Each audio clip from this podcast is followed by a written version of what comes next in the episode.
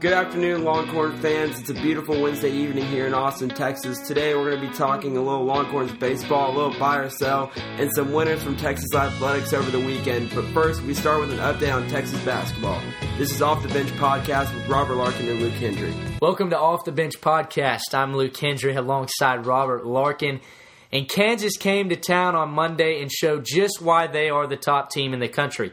Texas was trounced 86 to 56 and the Jayhawks got off to a 15 0 start, that could not be caught. The Horns only shot 30% from the field, while the Big 12 champs shot 64.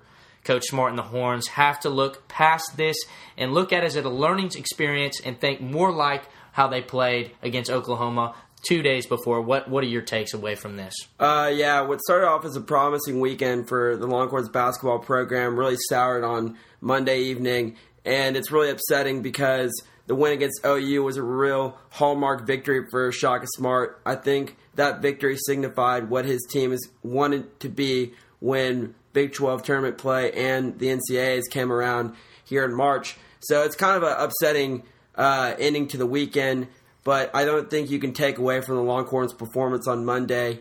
It was one of the most uh, lively atmospheres I've ever seen at the Frank Erwin Center. Uh, Texas played outstanding the entire game, especially in the second half, and ending on a fantastic 25 to 5 run to end the game. Yeah, that's absolutely abso- incredible. Yeah, absolutely spectacular. You had key contributions from all major players, and it really showcased the depth of the uh, Texas basketball team, which is something that's really starting to stand out. That's separating them head and shoulders over the rest of the conference, and it's putting is put them at fourth in a comfortable position to make the tournament and probably make an impact in the Big 12 tournament. I think they played great defense. Kerwin Roach limited Buddy Hield in the second half. And I think Javan Felix stepped up. And Prince Ibeh also stepped up. Two guys we ripped on the podcast last week. Maybe they listened and uh, got an idea of how to play basketball. But it was an outstanding uh, performance from the uh, Texas basketball team against OU. So let's not overlook that. I mean, we had great contributions, like I said, from everyone. Connor Lammert also played well. Don't want to forget him. But as you said, it's very hard to ignore what happened on Monday against Kansas. Yeah, definitely. I mean the the thing is, is that against OU, I will I will have to agree with the thing about the crowd. It was the first time in a long time that I had seen that kind of energy at the Frank Erwin Center. I think that had a lot to do with that 25-0 run that they had to close out the game. But at the end of the day, you you have to take that win and really, really try to use it to mute out what happened on Monday. Then again, Bill Self in Kansas, they are the number one team in the country. They can't look at this as a huge, huge negative. They got to think back to what they did in shutting down Buddy Hield and the Red River rivalry and that's what they got to look past. A 30 point loss to Kansas is something they cannot hang their heads on. At the same time, though, it's not all sunshine and roses for the Texas Longhorns. I mean, the game was over at tip once you saw the way Kansas exploded, the way they were coming out and shooting the basketball. They made 11 threes and led by as many as 24 points at halftime, inevitably winning by 30, as you said. And limited Texas to shooting 23%. And obviously, there's going to be days where you don't shoot the basketball well, but when there's that big of a disparity between the two teams, you think it's more than just an off day. So, does is this something troubling, or is it something we're going to look past? I think it would be more troubling because it kind of signifies that the Longhorns may not necessarily be where we want them to be if they want to advance to, say, the Final Four. And I'm not saying that should be the goal for this basketball team. People were saying they may not even make the NCAA tournament at the beginning of the year. But I'm saying that this team aspires to do something like that. They're going to have to play a hell of a lot better than they did on Monday night. What this is, is it's going to be a true test of what Shaka Smart can do with a program. They go to Friday, they head to Stillwater, play OSU. And then the following weekend, they head to a Big 12 tournament. First Big 12 tournament ever for Shaka first Big 12 tournament for the three freshmen, Kerwin Roach, Tevin Mack, and Eric Davis Jr. I think that's going to be important for those guys to lean on the shoulders of the guys who have been there and use that tournament as a way to carry some momentum into March. But with that said, we're going to turn now to a little buy or sell. So, Robert, I ask you, would you buy or sell that Texas beats OSU on Friday? Uh, I'll buy that. I think the Horns respond positively to their big loss on Monday. Shaka Smart talks about the mental state of this team all the time, and I think he's reinforcing to his players that, as you said, it's one game at a time, especially against a great team like Kansas. I think they bounce back and make a solid victory. I think they shut down Jawun Evans. I think they make some key plays down the stretch and come away with a key victory before Big 12 tournament play. Buy or sell, Luke. Texas finishes as a five seed or higher in the NCAA tournament. You know, I'm gonna I'm gonna sell that. I think you know uh, the the big win against OU was huge, but we saw what happened against Kansas. I do believe they will beat OSU, but the Big 12 tournament makes a big impact, and I think when seven potential teams are going to make it, I don't see them staying in the top 25 through that. I think they may go out kind of early in that tournament in Kansas City. So unfortunately, I don't see him in the top five seeds, but that may be good for Texas. I think if they're you know maybe a six, seven, or even eight seed um, they can make some of that kind of you know underdog noise in the NCAA tournament. So, but I would sell that they're going to be a five or higher seed.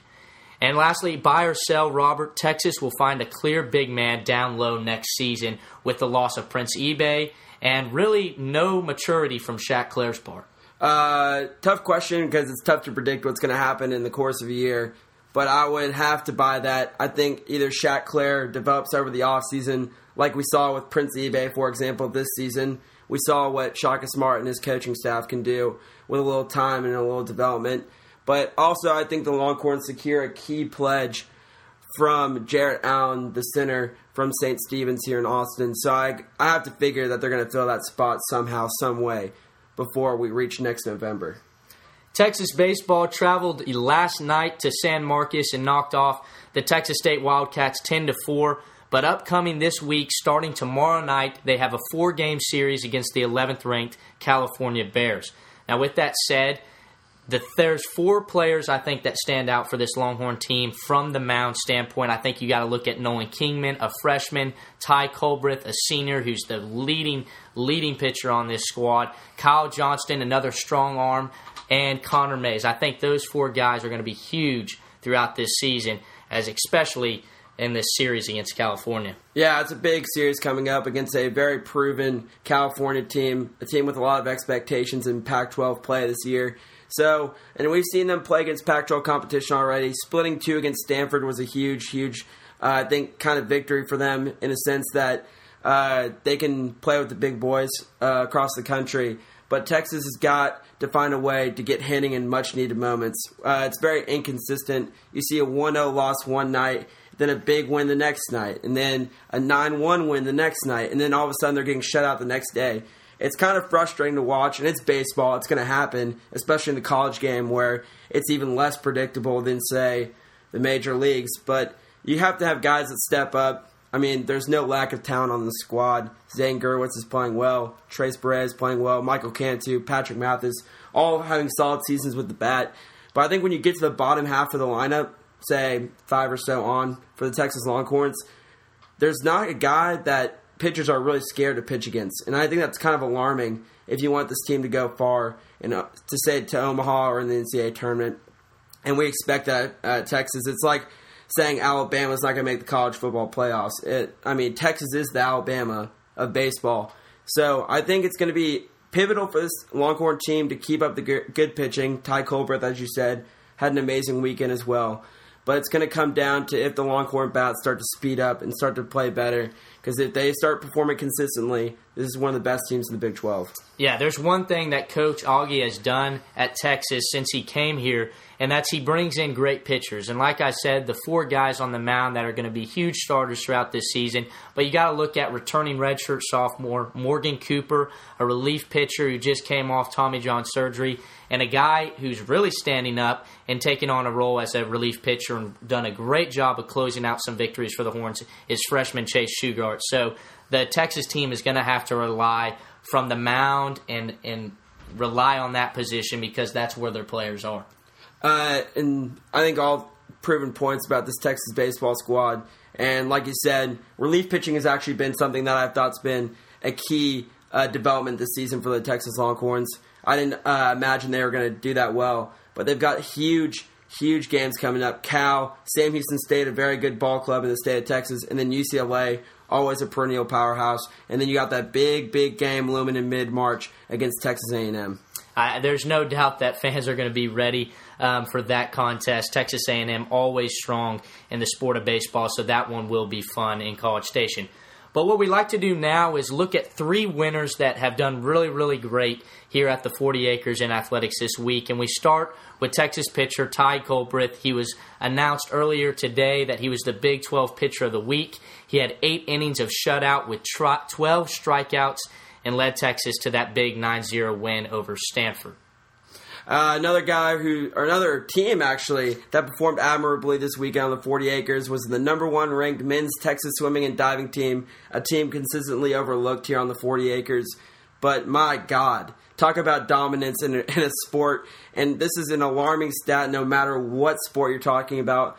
38 or 37 straight swimming titles, conference titles under Coach Reese in the in the swimming program here at UT, and that includes 20 consecutive Big 12 titles, which is absolutely outstanding. Junior Clark Smith set the record in the 1650 yard freestyle, and I have to say, probably the most impressive record I have ever seen. 37 straight conference titles. That is impressive. There's no doubt. The women Texas swimming team and diving team did the exact same thing. They won the Big 12 tournament. But I think it's going to be key here is there's some men and women on these squads that are going to make some noise, possibly in some Olympic trials. So we'll take a look at that.